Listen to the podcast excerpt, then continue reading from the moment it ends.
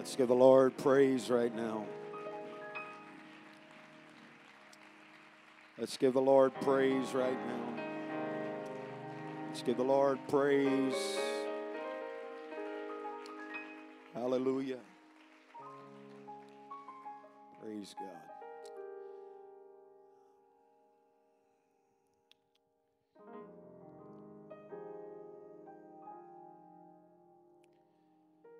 Not mistaken, the patriarch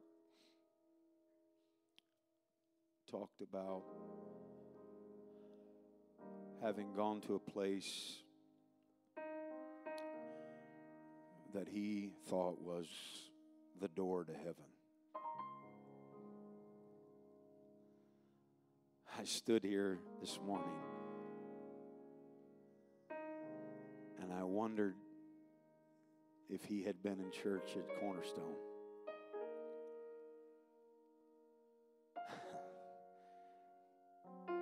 Because within the first 10 or 15 minutes of this service, I literally felt like that I was standing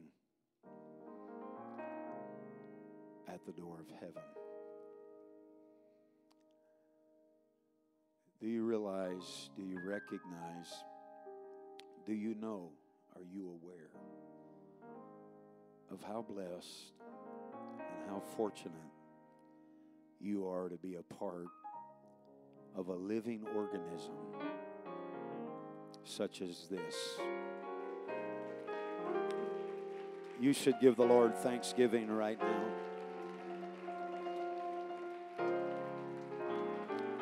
You really should give God some thanksgiving right now. Thank the Lord right now for it. You need to thank God that you've got a place like this to raise your children.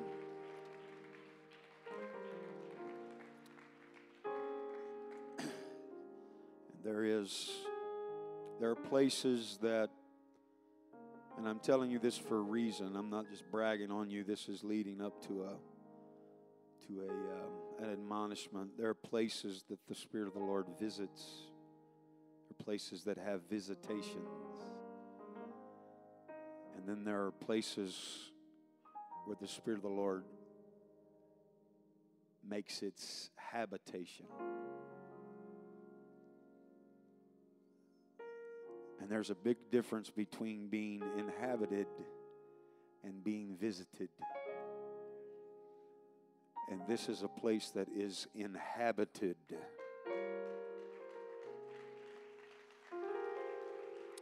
And with that comes great responsibilities. Protect that, guard that. It's a precious thing. What a tremendous honor it is to be here, as always. And we appreciate so much confidence that is placed in us. So humbling to be put in this place, into this pulpit. And thank you so much, Brother and Sister Mayo, for taking us in and loving us. We appreciate you appreciate you and love you very, very, very, very much. Thankful for this church. And thank you, thankful for all of the history. And I just believe there's a whole lot more still yet to come. Praise God. As you're turning um, to the book of Acts, chapter 12, um, my wife could vouch for this having, um, well, we're working on 21 years. Um, I take very, very seriously whether it's five or whether it's 5,500 in hearing from God or putting myself in a position to be able to hear from God for each and every service. I believe God has a will for every service. I want to find that key. Want to find that vein. And I have tried to give myself not to the mastery of preaching per se or the mastery of eloquency, but I've and do try to give myself to being sensitive to hearing the voice of the Spirit. There, the pressure is great, but in all the years of doing this, I have never felt a pressure like I feel now because we're we're in a place we've never been before. And people are so desperate, desperately in need of a word from the Lord. And so I feel that today and have felt that months, weeks leading up to this meeting. Leaning in, straining, trying my best to hear. And I do feel like the Lord has given me something, and I want to deliver that today. Thank you for, thank you that my family is important and that my family matters. Thank you for that. Thank you for that.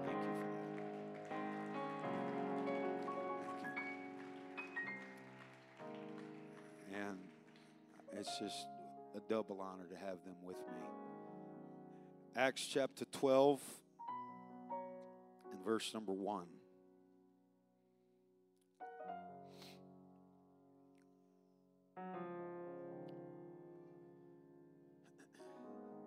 Now, about that time, Herod the king stretched forth his hands to vex certain of the church.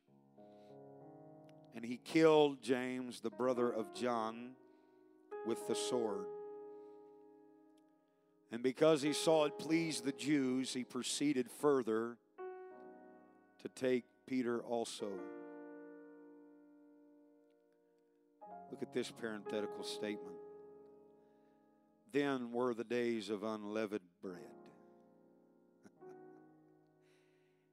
And when he had apprehended him, he put him in prison and delivered him to four quaternions of soldiers to keep him, intending after Easter to bring him forth to the people. Peter, therefore, was kept in prison,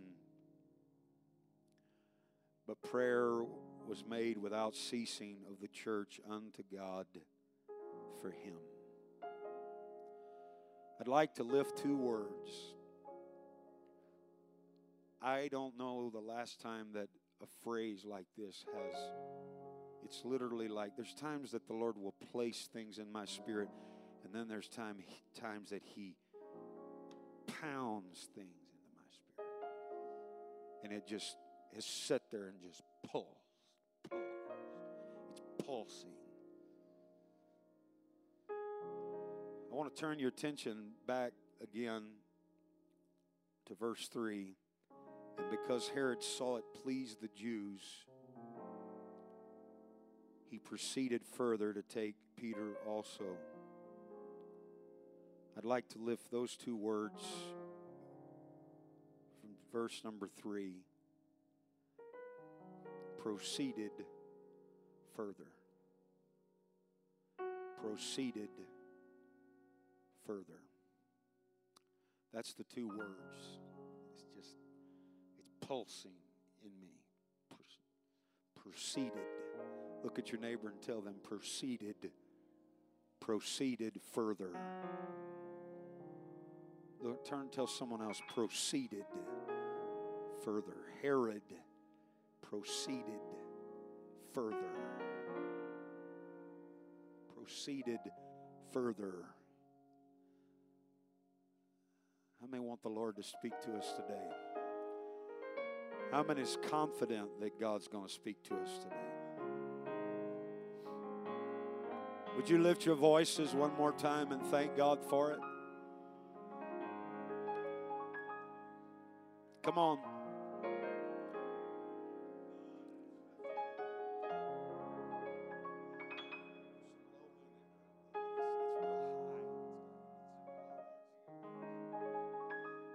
Let's thank the Lord for what He's going to do here Come on, clap your hands.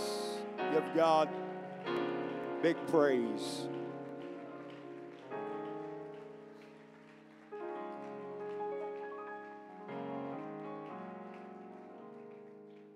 Praise God. You can be seated.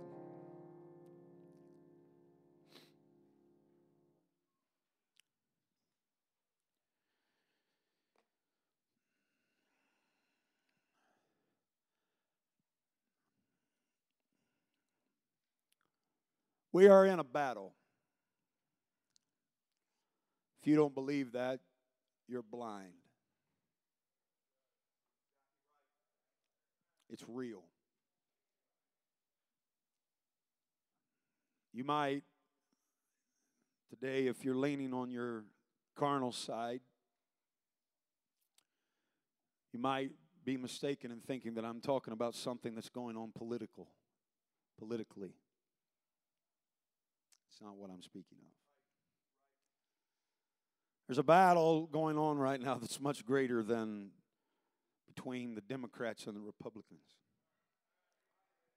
The battle right now is not between Trump and Biden, or Trump and Pelosi, or Trump and Schumer, or the battle right now is not against the loud minority and the silent majority. That's a lot of there's a lot of battles, and if you're leaning on your carnal arm today, you might mistakenly think that that's what I'm talking about. It's not. We're in a battle, but it's a spiritual battle. It's very real. It's very real. I have never in all of my life, and I have confirmed this, communicated this with other men who have lived after the Spirit far more years than I have. They have confirmed and agree with what I'm telling you. I have never seen spiritual activity at the level that it is right now. There's so many transient spirits moving, shifting. Everything that can be shaken is being shaken.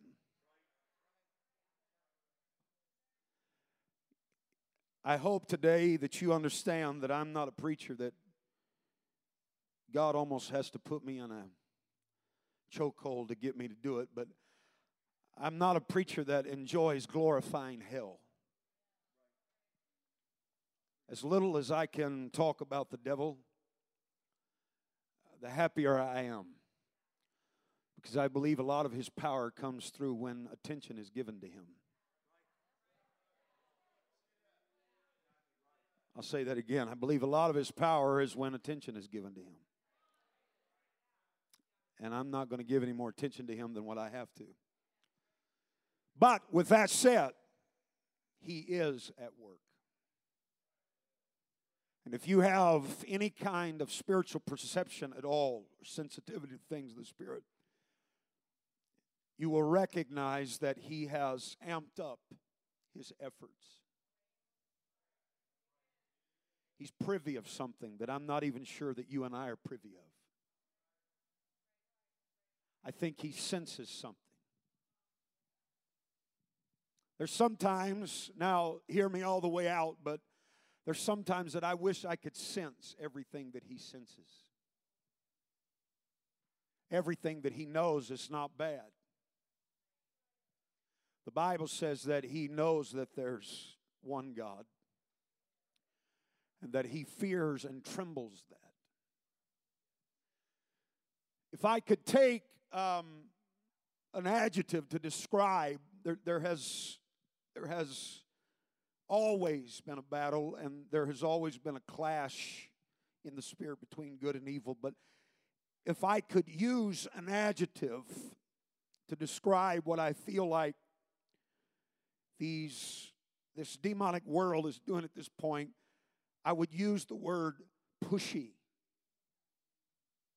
There's not, there has always been a demonic agenda, but I feel like it's being pushed on us.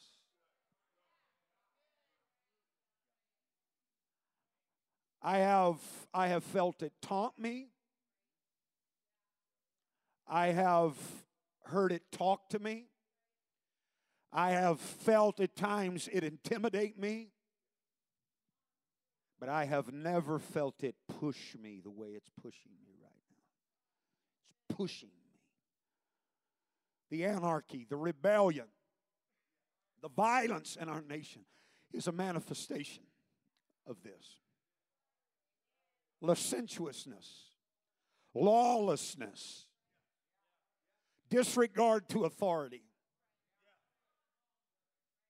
He has an agenda, but now he's not just satisfied with having an agenda, he is pushing forward with that agenda. In case you don't know it, you need to leave here privy of it today. Hell does not have his bench players on the field.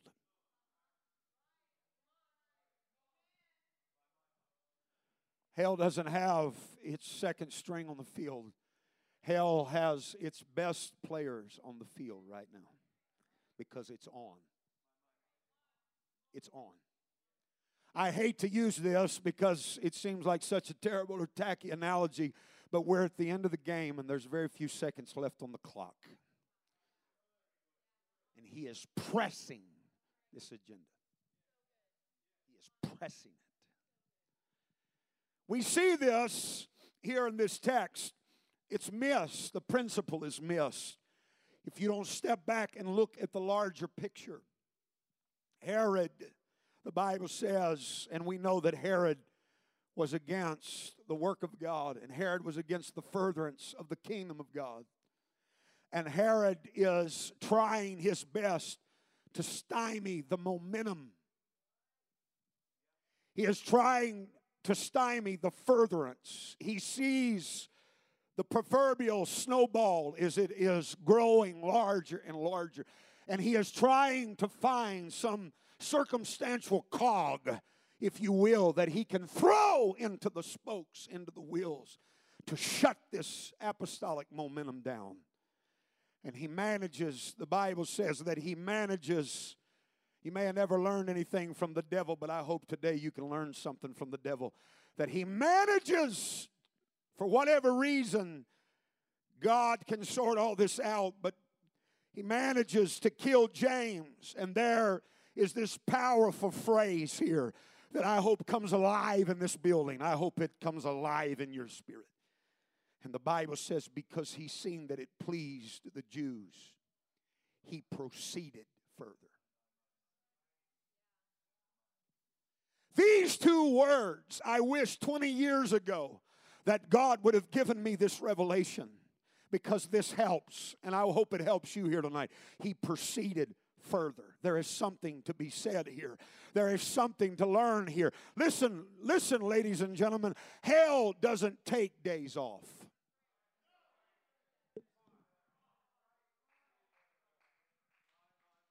Hell is never satisfied. I don't know if you're hearing me right now. He is never satisfied.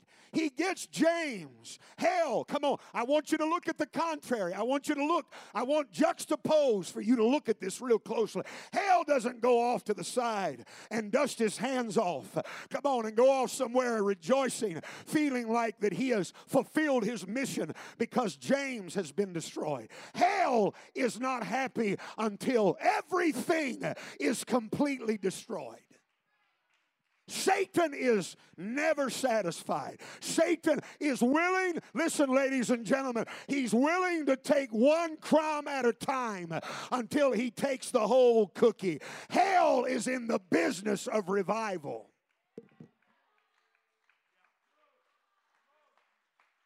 You're kind of hesitant right now, but I'm just telling you, hell's having revival. And I want to tell you from the outset of my remarks, I believe that it is in the good of the church, it is in our biggest interest that if hell is in the business of revival, we better be in the business of revival.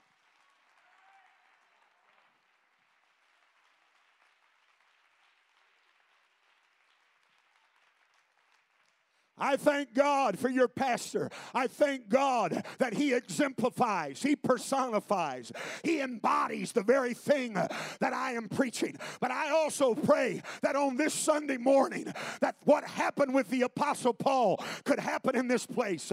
Finally, the Apostle Paul got to the place that he looked at those that he was teaching and he said, Just do as I do. This man has given his life. He has imparted. He has taught. He has screamed. He has shouted. He has leapt. He has run. But I pray that the spirit of your pastor could get on this congregation and you could leave here saying, We will not be still. We will not be silent. We will not be satisfied.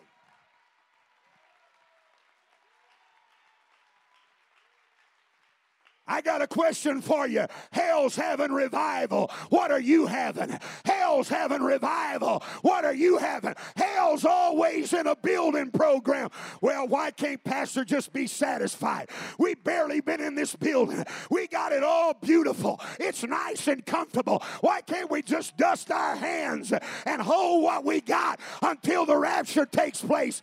Hell didn't stop with James. He's coming after Simon Peter.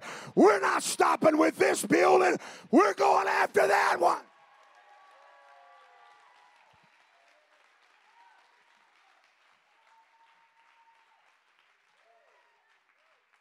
Hell is never satisfied. Hell is never stagnant. Satan is not stagnant. Hell is never happy about the territory that he's taken. There is something to learn from this. Hell hath enlarged herself. You, you believe that it's God's will and mission for the church for us to hold what we have when hell is growing? You really believe that it's the will of God for us to stand somewhere and twiddle our thumbs? Come on shove our thumbs in the proverbial lapel. Look what we've done. Look what we've built. Look what we've had. Absolutely not. Hell's in a building program. And if we're right, we're going to stay in a building program. Clap your hands and give God praise right now.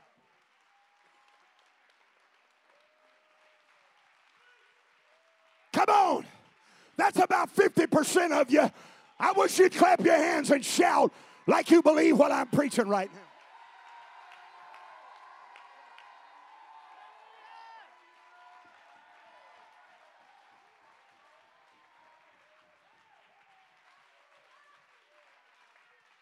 And God's given me this to preach, and it may ring me out, but I am respond. I am absolutely flabbergasted. I am, I am aghast. I am shocked at our reaction to all of this. It demands a response, but it's not time for us to hunker behind the rocks and hide in the holes until all of this blows over. There's no going back to normal as we knew normal. This world is in an uphill upheaval. It's in an upheaval. It's going to stay in an upheaval. Get out of your cave. Come on. Get out of your cave. Get the gag out of your mouth. Come on. We've got to respond with a spirit that says, We've only begun to have revival. We've only begun to see growth. We've only begun.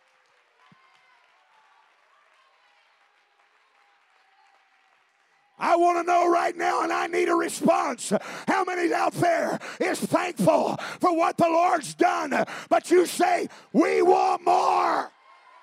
We want more.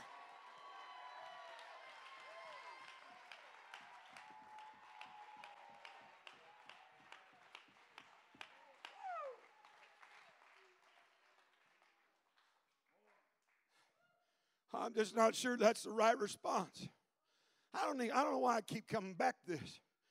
Apparently, there's a ripple on the water somewhere. I'm not sure that's the right response. Everything's so volatile. The economy's down.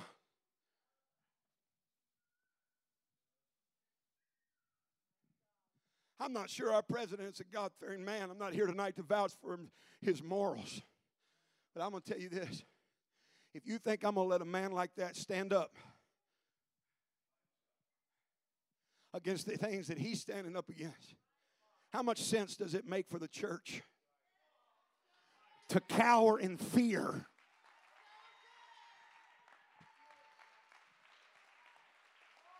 I don't know how much he knows about God.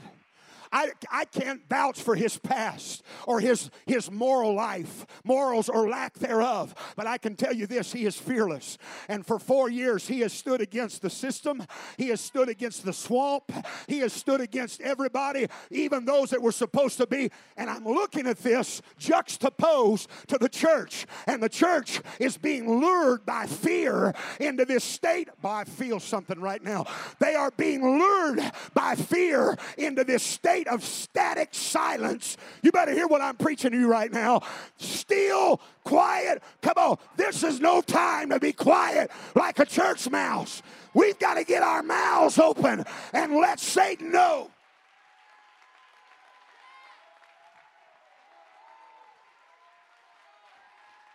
We're not satisfied. We're not set.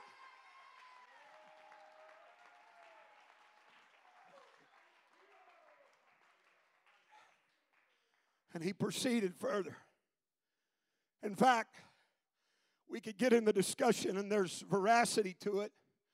I just want you to know that I know that God already had predestined some things for Simon Peter.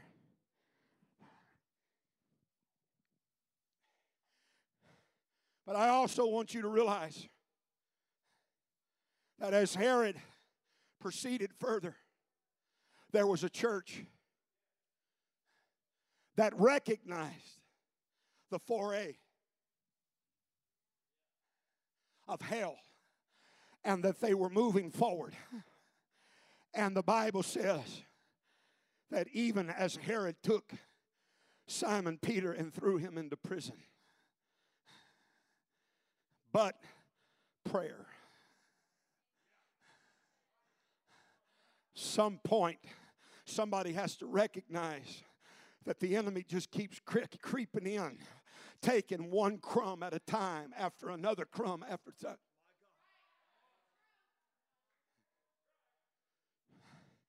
At some point, somebody has to stand up and draw a line in the sand and say, We've, la- we've lost our last family. We've lost our last young person. We've lost our last new convert. One, two, three, four, five, six. Boy, camp did, it took its toll on you, didn't it? And if you think, and I'm, I'm not being harsh, I'm just telling you, if you think that you are exempt from what I'm talking about, you are a fool. If you think that this church gets a gets a pass. No, I'm not trying to scare you. I'm telling you, if there's anywhere in the nation that has a target on its back, it's this one. And you have to make up in your mind this may have knocked you flat of your back, but you need to roll over on your knees in this Sunday afternoon service and say, I'm going forward. If hell can go forward, I'm going forward. If hell's having revival, I'm going to have revival. If hell's not satisfied, I'm not satisfied. If hell can get more, I can get more.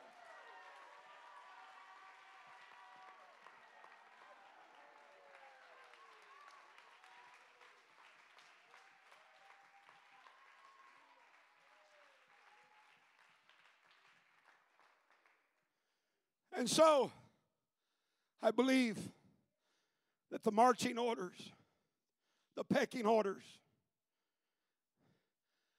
I believe the apostolic assignment for right now is to proceed further.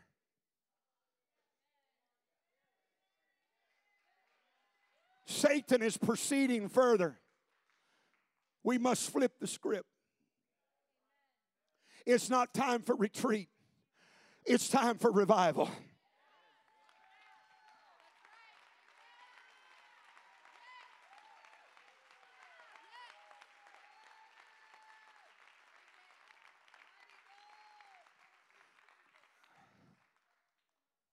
And so, this phrase rung so true in my ear. It rings right in my spirit. While it's simple, I believe the importance, the pertinence of this apostolic assignment is as critical as anything God has ever given us at this juncture. We must proceed further.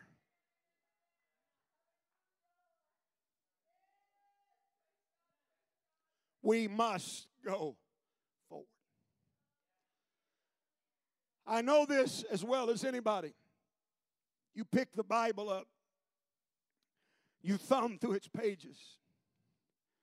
We see people who took on the nature, who possessed the attitude of proceeding further. We read their stories, we read the results, the rewards of this unwavering insistence on pushing forward even in the face of great foes and adversity. But this phrase rung so true. I knew, listen closely, I, I knew that this phrase was familiar. As I began to run a concordance search, I was surprised at the places I found it. Again, I know that there are heroes and heroines throughout Scripture who exemplified proceeding further. But I'm looking for this phrase proceeding further.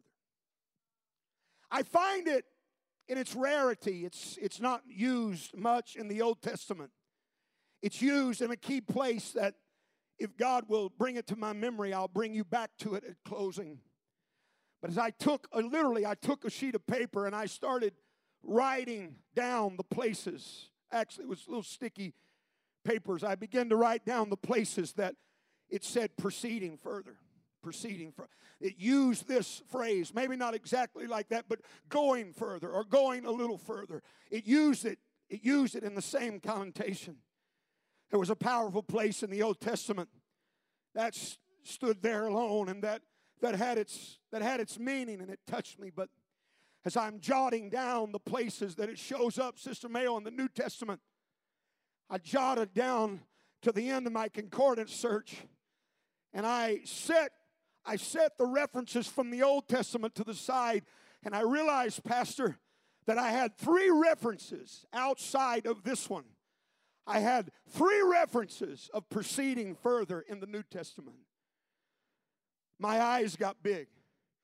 Brother Chris, as I started reading back over these three separate incidences where the scripture talks about someone, somebody proceeding further, my eyes got big. And the reason my eyes got big is I realized that all three of these incidences where someone proceeded further, in all three of these places, Jordan, it was Jesus.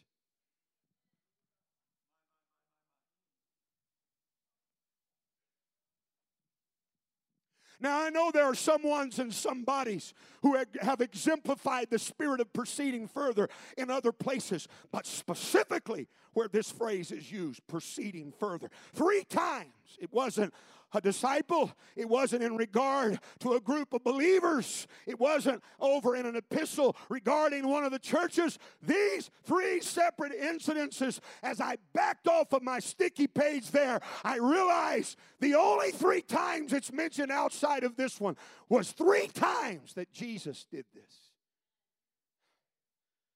So I started setting with each, Brother Dave, each separate incident. And I realized right here lies in the very areas that the church must proceed further in. Jesus, our example. These three areas. I begin to weep as specific direction as I've been hearing straining, listening, trying, leaning in. I realized finally God had given me some divine direction. Three times Jesus proceeded further, and these were the three areas that he proceeded further in. The first, the Bible says that he chose two disciples. And he proceeded a little further and he chose two more. And I sat with this one is I realized the first area that's absolutely essential that we must proceed further in is the taking on of new disciples. Brother Marks, I preach, I've heard you preach before. This seems pretty practical. Practical. Practical or not, it's potent. And I promise you, it is very much where we're at right now. Thank God for the disciples that He's given us. Thank God for every person that's received the Holy Ghost in this church and been baptized this year. But we must proceed further. There are other families, there are other single mothers, there are other. There are other battered fathers. There are other one, two, three. Can you hear me out there? Is this on? I almost feel I almost feel a little bit of defensiveness right now. Has he forgotten where he's at? Has he forgotten who he's preaching to? I know exactly who I'm preaching to. And I thank God for the five or six hundred of you that are here, but I'm standing in defense of the five or six hundred that are not here.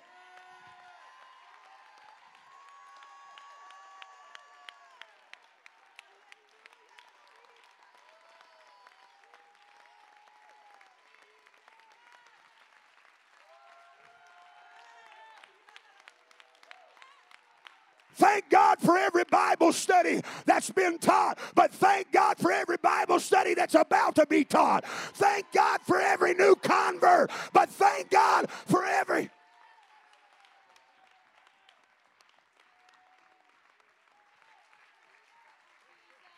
What do we do, Brother Marks?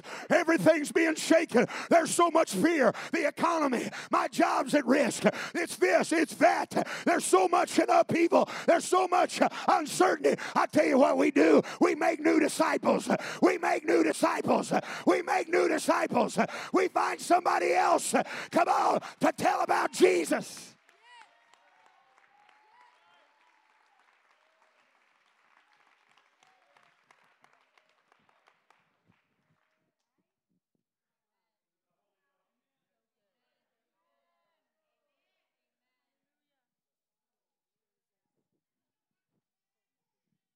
Thank God for the ones who are sitting on these pews.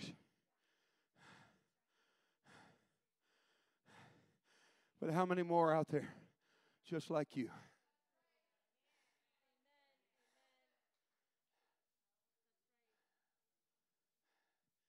He chose a couple disciples, Brother Sergeant, and he proceeded further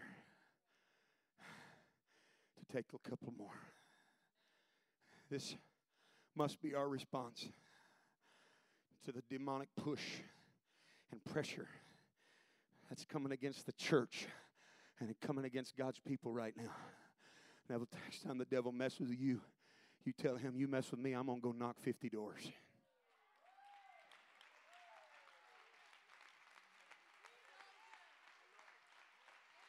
You want to get rid you want to get rid of the spirit of fear? Every time you tell the devil, every time you try to drape that fear on me, I'm going to go make a new friend.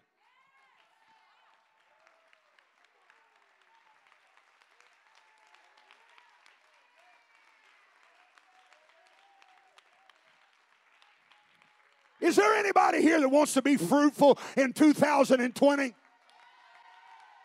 I don't know if you heard what I just said. If you read the stinking news, and that's a good adjective, that's an appropriate adjective. If you read the stinking news or the stinking media, everybody's saying, well, maybe 2021 there'll be a vaccine. When we get a new president, it's going to save the world. 2021, we'll get back to normal. 2021, everything will go back to God have mercy, not 2021. Right now, we're going to have revival right now. We're going to pray somebody through right now.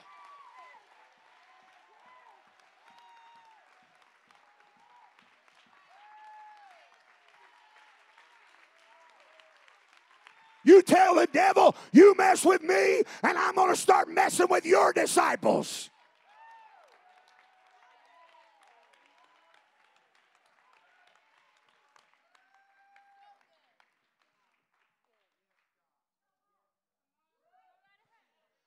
I know you guys think I'm weird, so I might as well just be weird.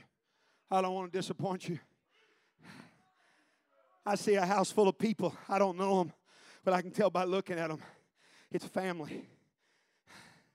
What fanatic in this church is going to find that house? It's fat. Not all of them live there. I see it, but I can tell by looking at them, they're kin. Who's going to find that family in 2020? I see them. They're standing in the hall. There's not enough people. There's not enough chairs around the table for all of them. Come on, I see a revival in a family.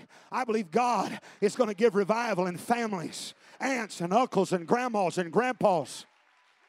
Well, I've already won somebody this year. Win somebody else.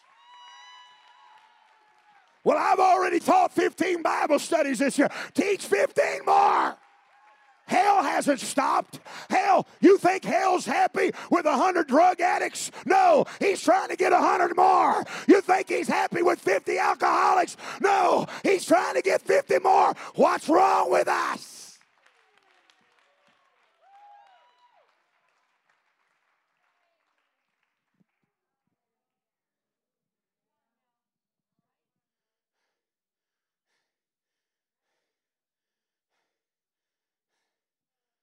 I almost turned an office upside down the other day.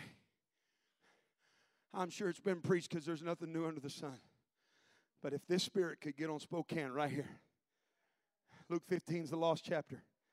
And we've always commended the good shepherd that left the safety of the 99 until he found the one.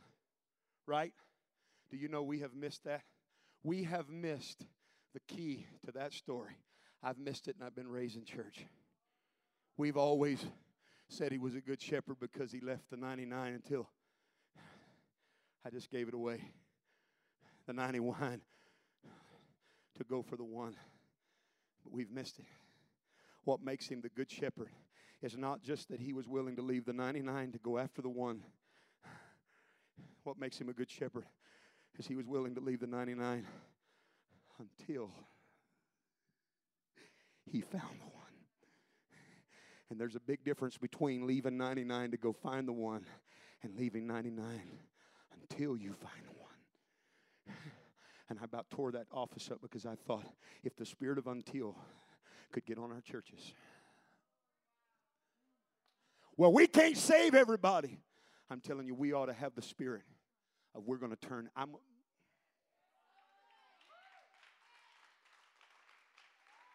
There's a list of reasons that I love these people, but this right here is one of them. Until. until. And if, and if he gives us 20 more years, 20 more years, I'm still going to be pulling stuff back. I'm still going to be preaching and proclaiming this gospel. You know what I believe the will of God is? I believe the will of God is that the spirit of until gets on this church today and you say, We're going to have church until we save every person in this valley. We're going to teach Bible studies until we reach every person in this valley. We're, we're going to have apostolic revival until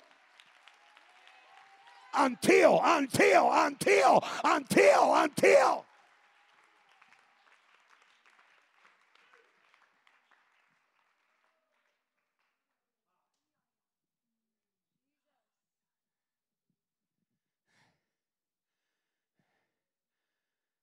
Not chronologically in order. I'll skip number two and leave it to close with. A second place that we find Jesus proceeding further.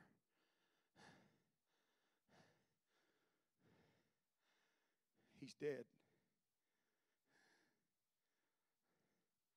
He's tried to define for them before he died what his death was all about.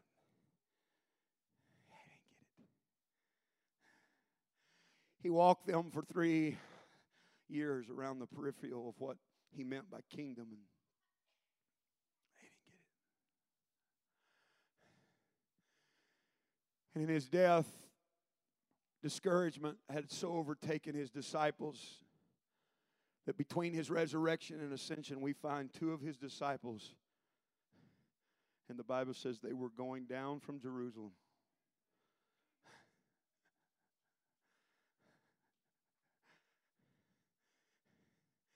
Anytime you leave the church, you're going down.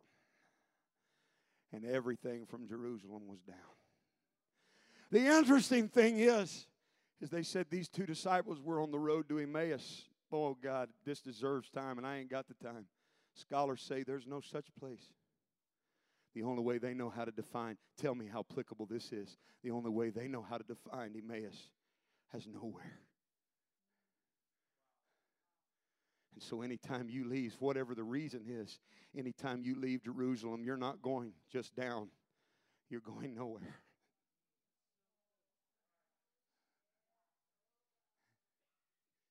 And they're talking about their problems and they're crying on one another's shoulder. God. They're discouraged, they're depressed, they're defeated.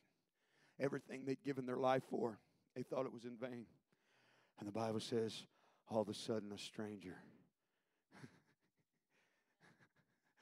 joined himself. Boy, I feel something right here, Spokane. Maybe this is what the next July, August, September, October, maybe this is what the next six months holds. A stranger joins himself to him. He starts asking them about what it is that's baffled them, what they're battling. Have you not heard? I'm paraphrasing. He died on us. We gave our lives. And it didn't it didn't all shake out the way we thought it was going to shake out. He joined himself to people that were going the wrong direction. And wherever that place, nowhere is, they were going to stay the night there.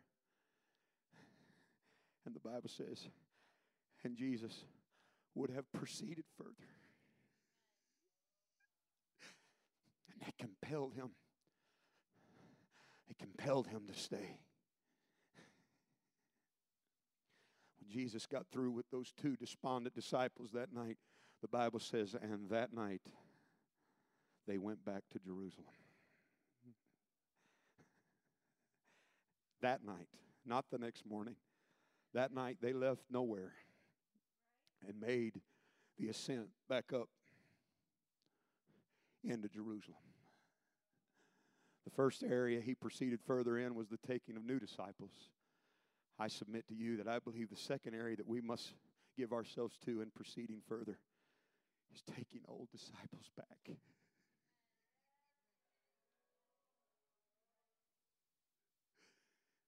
He showed himself, according to Acts chapter 1, in many infallible proofs.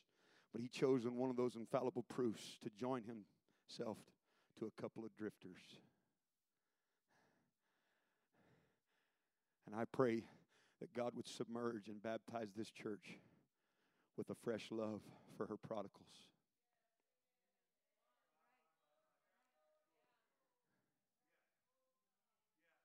We must not only proceed further in new disciples, we must proceed further in getting old disciples back. You need to sit down. It's going to blow your mind. I want you to start making a list of people that come to your spirit that have had an experience in this church that are no longer here. When's the last time we've reached out to them? When's the last time we went? I'm not talking about a cheap text.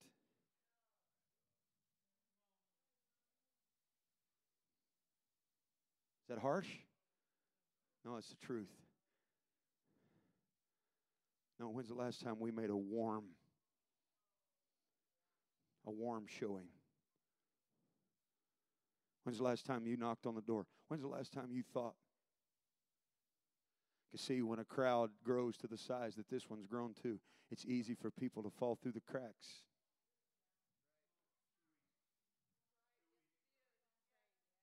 One of the reasons it's so easy to fall through the cracks is because we got outreach directors and home Bible study directors, and, and we don't do it consciously, it's subconsciously, but we just assume that everyone else is going to take care of it. And in assuming that the whole family was there and that someone would get Jesus and not left him, leave him behind, he still gets left behind. This is not a doomsday message. I'm just trying to give you orders right now. I'm trying to give you an apostolic mandate right straight from the throne of God. You want to know where to go forward at? I wonder what it I wonder what it pays in the next six months in this church. I'm talking about spiritual rewards.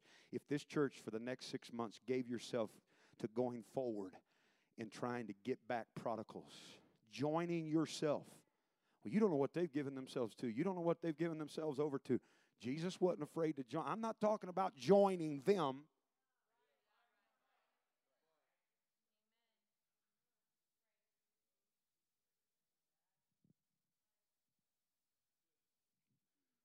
Tim Lackey was the first person, the only person I've ever heard say this, and he says at every service, every service. And I said, Oh my God, what would happen if the spirit of that right there would get on every apostolic church in Pentecost? He says, and I can say it like him, We love our prodigals. Every service, we love our prodigals. Who's ever stopped? When's the last time you thought to stop and love a prodigal?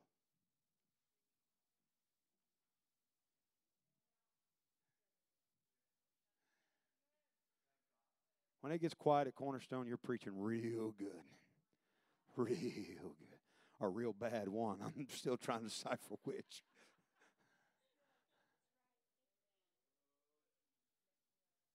I don't know what to do about all this. Go find a backslider and love them back. I don't know how to respond to all of this. Go find a backslider and love them back. I've lost my job and I don't know when I'm going to get another one. Don't just live on unemployment. Go find a backslider and love them back. Don't just enjoy vacations. Don't just go to the lake every weekend. Go find a prodigal. Proceed further in finding prodigals. Come on, where's the spirit of until? Come on, we're going to love until we get every one of them back. We're going to reach until we get every. Well, Brother Marks, what if we don't get all of them back? If you don't get the spirit of until, you're not going to get any of them back. Come on, and I want them all. As many as we can get, I want them all.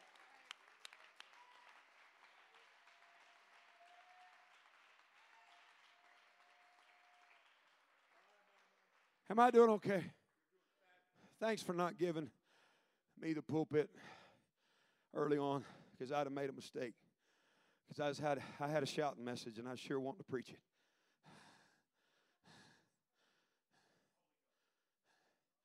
Proceeding further. New disciples. Taking old disciples back. And the second one, Brother Sergeant's the one I couldn't take. It's the one that doubled me over. The Bible uses language as it was his habit. Jesus had an escape. I can't explain to you how surreal it was. Johnny King was able to get a part of that garden reserved just for us. You didn't have to worry about other tourists or groups on top of us. And God, I found my way underneath one of those olive trees. Just let me be dreamy. If you're really in love, if you're really in love, being dreamy is okay. But the first thing that kicked me in the teeth as I knelt down there is I wonder, I wonder if he ever put his knees right I wonder if this very ground ever soaked up his tears. It wasn't a place that he went to when he was just in trouble. The Bible says it was, it was his habit, it was his escape. He knew the garden inside and out. Jesus had a prayer room. Jesus knew something about prayer. Come, I'm finished. He knew how to pray.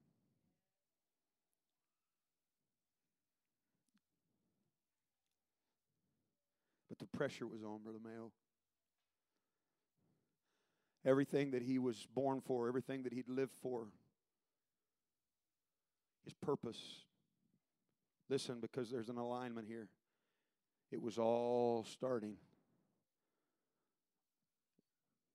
to come to a head. Everything was shaking and jarring all points were starting to meet. Purpose was about to be fulfilled. Pressure, contractions. He'd set his face like a flint. He'd known what prayer was, he knew what prayer was. He was very familiar with it, he was well acquainted with it.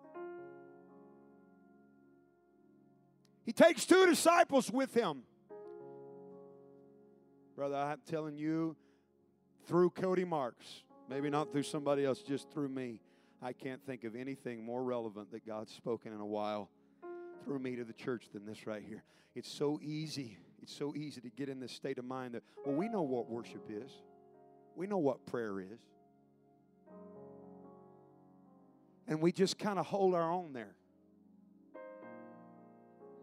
And Herod proceeded further. We know what outreach is. We know what church growth is. We know how, and we just kind of hold, it's just a holding pattern. Jesus knew what prayer was, Jesus knew where Gethsemane was. And all this pressure, and it's all, it's rattling.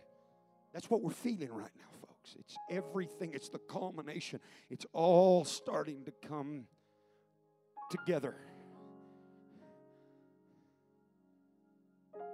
Jesus takes two disciples with him and says, Where are we going? Was there any need to ask?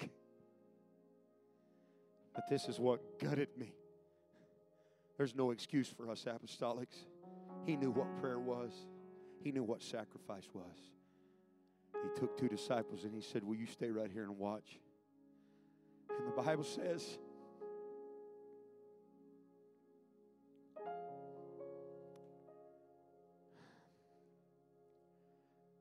place that he knew, a thing that was his habit. The Bible says, and he went a little further.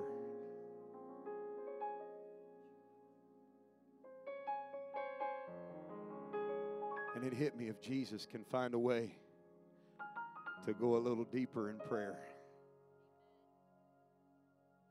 He went a little further. An injustice. No, that's not the word I'm looking for. An indictment. Oh, God. If we take on this nature of, well, we, we know, we, we, I'm not questioning whether you know. What I'm questioning is, do you know how to go a little further?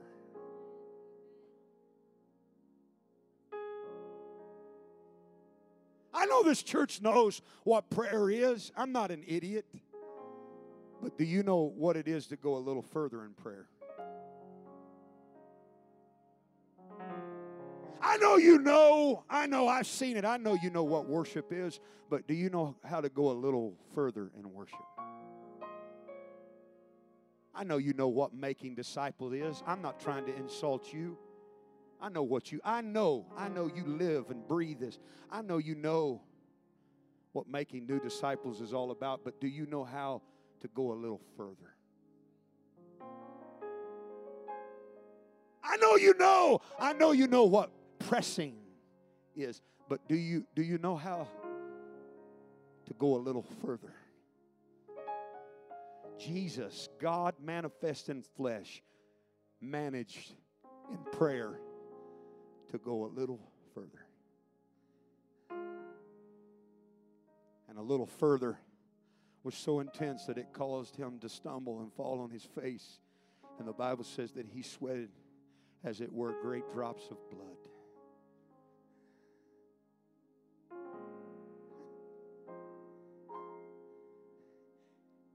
This church is a leader. Pastor and Sister Mayo are leaders among leaders. They're leaders to leaders.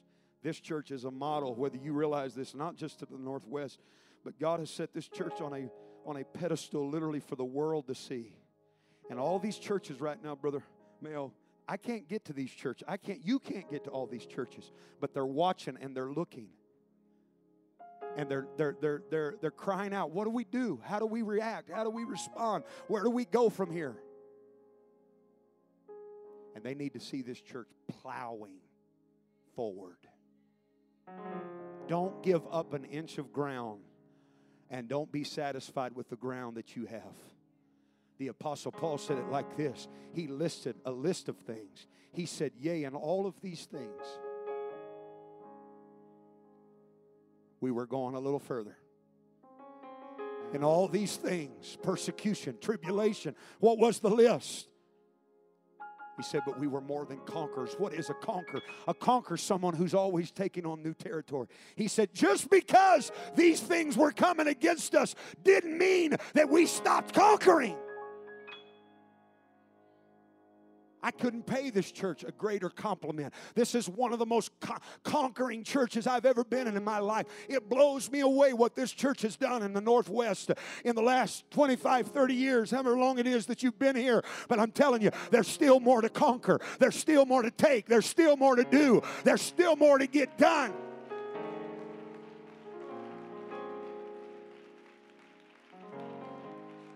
Don't stop fighting. Don't stop praying. Don't stop praising. Don't stop giving. Don't stop pushing. Don't stop pressing. I know it's simple. I know it's sophomorish maybe, but it's not tongue in cheek. It's time to go a little further. Let's go a little deeper. Let's go a little farther. Let's push a little more. How many believe here today there's more revival? How many believe there's more souls? How many believe?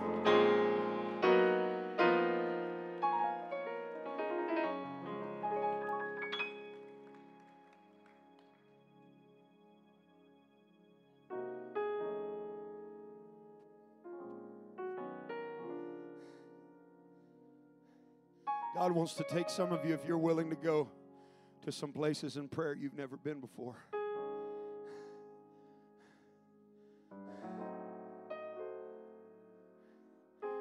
And Herod proceeded further. If Herod's not happy with James and he wants Simon Peter too, then why in the world would we be happy with what we've taken? And not want the rest as well.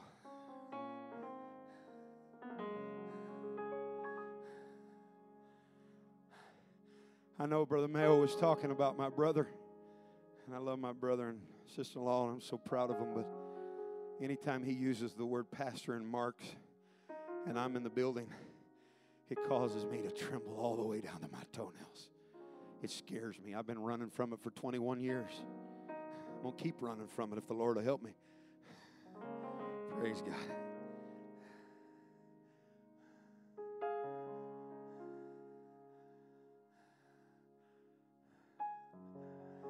Jesus' name. Jesus' name. But maybe one of these days I'll. So with that that said, I don't I'm, I do not participate in a whole lot of funerals.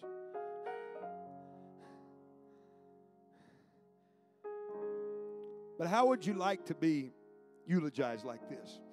This is the spirit of what I'm talking about. You, you've pastored, you've discipled, and you've buried people just like this. This is the spirit of what I'm talking about. How would you like to be eulogized like this?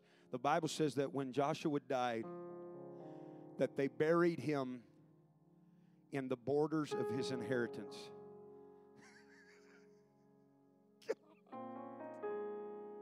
You know what that means? Joshua, all of that right there is yours. And you can take it to right here. But that's as far as you can take it. Right there. And when you've taken it to right there, you're done. And when he died,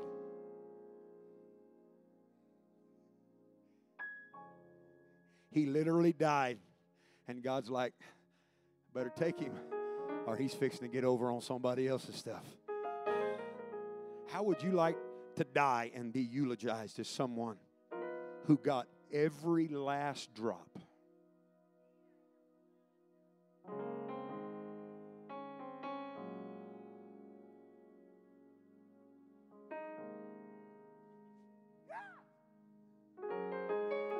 You hadn't lost the fire yet? No. I've been doing this 21 years. I ain't stopping now. There's too many things that I, I'm telling. There's things. There's people prophesied things to me that are dead and gone that haven't come to pass yet. There's things the Lord has spoken and shown to me that hadn't come to pass yet. Come on, there's still some room in here. And the fact of the matter is, it's the spirit of until in this boy's heart. Come on. And when I die, I plan on dying and them saying, in the border. You know what I believe the will of God for Cornerstone is? I believe it's the will of God that when the rapture takes place, that God says a cornerstone, they got every last drop. They fulfilled every purpose. They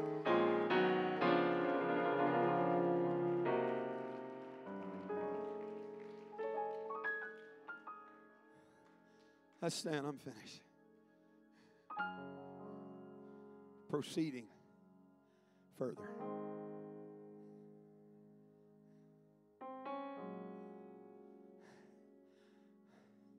Keep loving. Because love always wins. I've been working on them for six months. Keep working on them. Proceed further. Keep putting one foot in front of the other. Okay, all right, God, I'll get the tape, get the CD, listen to it later. I've preached better, but I've done well enough for you to get what I'm trying to say. We got to go forward. But I believe also there's a spiritual statement to make here today. And I'll close like this I want hell to know I need to know who's going to join me in this. I, I want hell to know when we leave here today that I'm okay.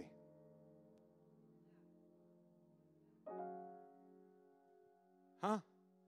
When we leave here today, I want hell to know. This might all start with me, but I'm okay. That's important. I want hell to know that. You ready for this? You ready? If this don't blow Cornerstone up, there ain't nothing going to blow it up. I have a, a daily regiment. Most days I get to it, some days I don't. It would cause your head to spin, it'd give you a headache. But I find peace in this. And I'm driven by completion, and so I scramble around every day. I've got these reading quotas and podcasts that I listen to. Don't come ask me for this podcast. Do your own study. Find your own resources. There's these two guys I listen to, and I, one of the reasons I listen to them, it's very informational. It's a, it's a podcast, and I, and I try to listen to them every morning. And they feed off each other. Most of it's history. You're not ready for what I'm fixing to tell you. Most, you're not really, you're not ready. Look at your neighbor say, You're not ready for this. Get ready. Hey, guitar man, drummer boy, Mr. Bass. Come on, Jake.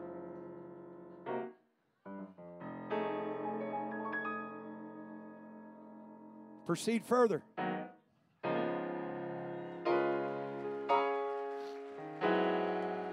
I'm going to try it again. Proceed further. Many believe it's the will of God? We proceed further.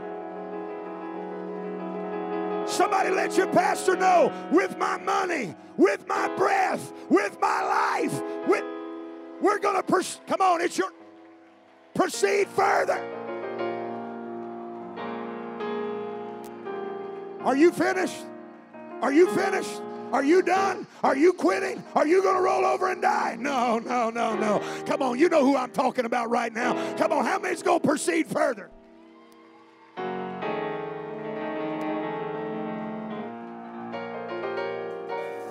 He said, he said, I know. He said, I know that uh, typically we do history lessons. I couldn't wait to get to Cornerstone to do this.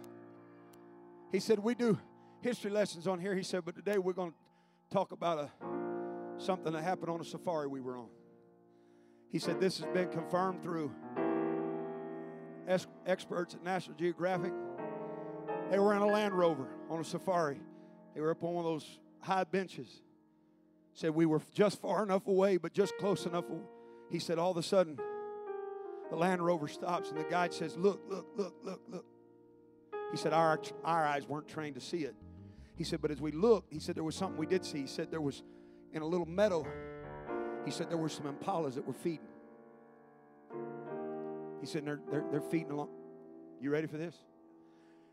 And they're feeding there. And said, We're watching. He said, It's so graceful and so beautiful and so undisturbed. And he said, No, you're not seeing everything. The guide said, There's something else. You got to look. And he said, So finally, he got our attention to this tall, dead grass, and he said, We could see the grass slowly parting. He said, You guys are fixing. You guys are fixing to see something right now that not very many people on these tours get to see. He said, You can't see them. He said, but in those, in those weeds, there's a pride of lions.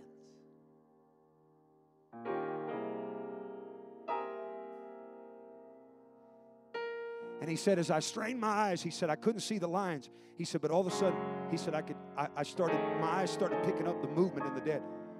He said, and then I, I go from that. He said, I'm looking back over at the impalas, and he said, they're just feeding along, so graceful, so happy, so undisturbed. And he said, all of a sudden, he said, those impalas jerked their head up and they looked right in the direction of danger.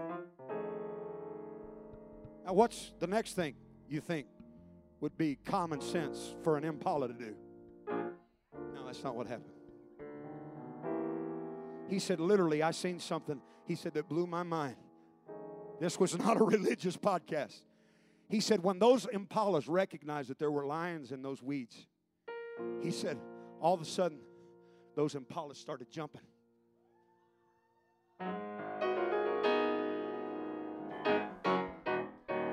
He said, We're watching this. He said, We're watching. These impalas are jumping. They're not running, they're jumping. And the guide starts getting tickled. And he said, We asked the guide, Why in the world are the impalas? Are they retarded? Why are they jumping? Those are lions. Lions eat impalas. He said, No. He said, Those impalas know those lions are there. He said, They're jumping because they're letting those lions know I'm healthy. I'm not broken.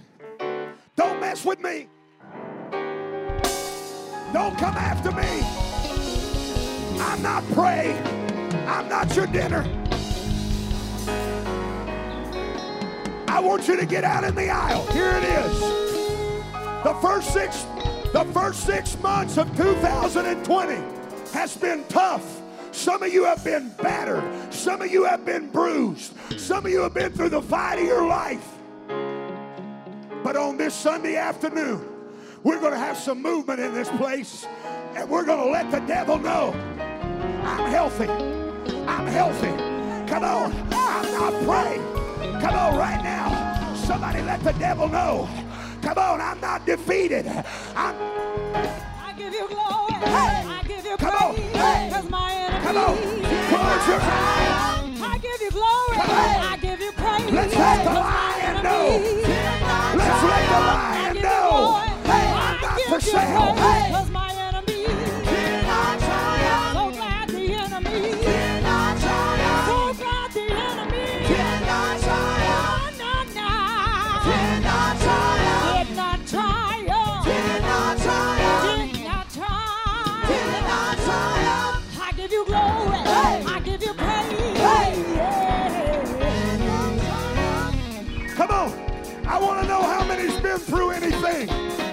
2020.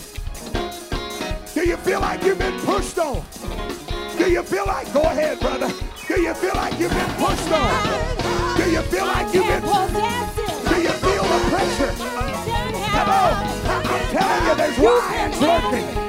Somebody better take this serious. You can Me. Come on, where's your worship? Not me.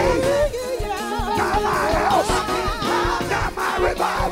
Go, go, go. Close your eyes.